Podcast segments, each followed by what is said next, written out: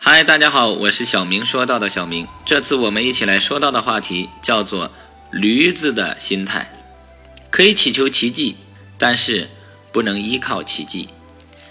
有一天，某个农夫的一头驴子不小心掉进了一口枯井里，农夫绞尽脑汁想办法救出驴子，但几个小时过去了，驴子还在井里痛苦地哀嚎着。最后，这个农夫决定放弃。他想，这头驴子年纪大了，不值得大费周章去把它救出来。不过无论如何，这口井还是得填起来。于是农夫便请来左邻右舍帮忙，一起将井中的驴子埋了，以免除它的痛苦。农夫的邻居们人手一把铲子，开始将泥土铲进苦井中。当这头驴子了解到自己的处境时，刚开始哭得很凄惨，但出人意料的是，不一会儿这头驴子就安静下来了。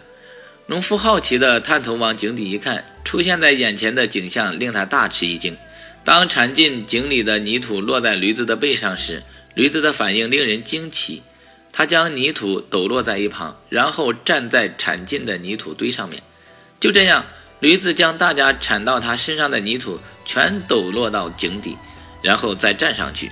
很快的，这头驴子便得意地上升到井口，然后在众人惊讶的表情中快步地跑开了。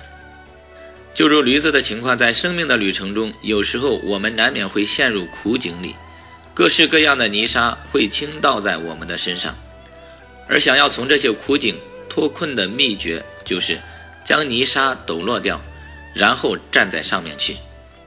我们在生活中所遭遇的种种困难挫折，就是落在我们身上的泥沙。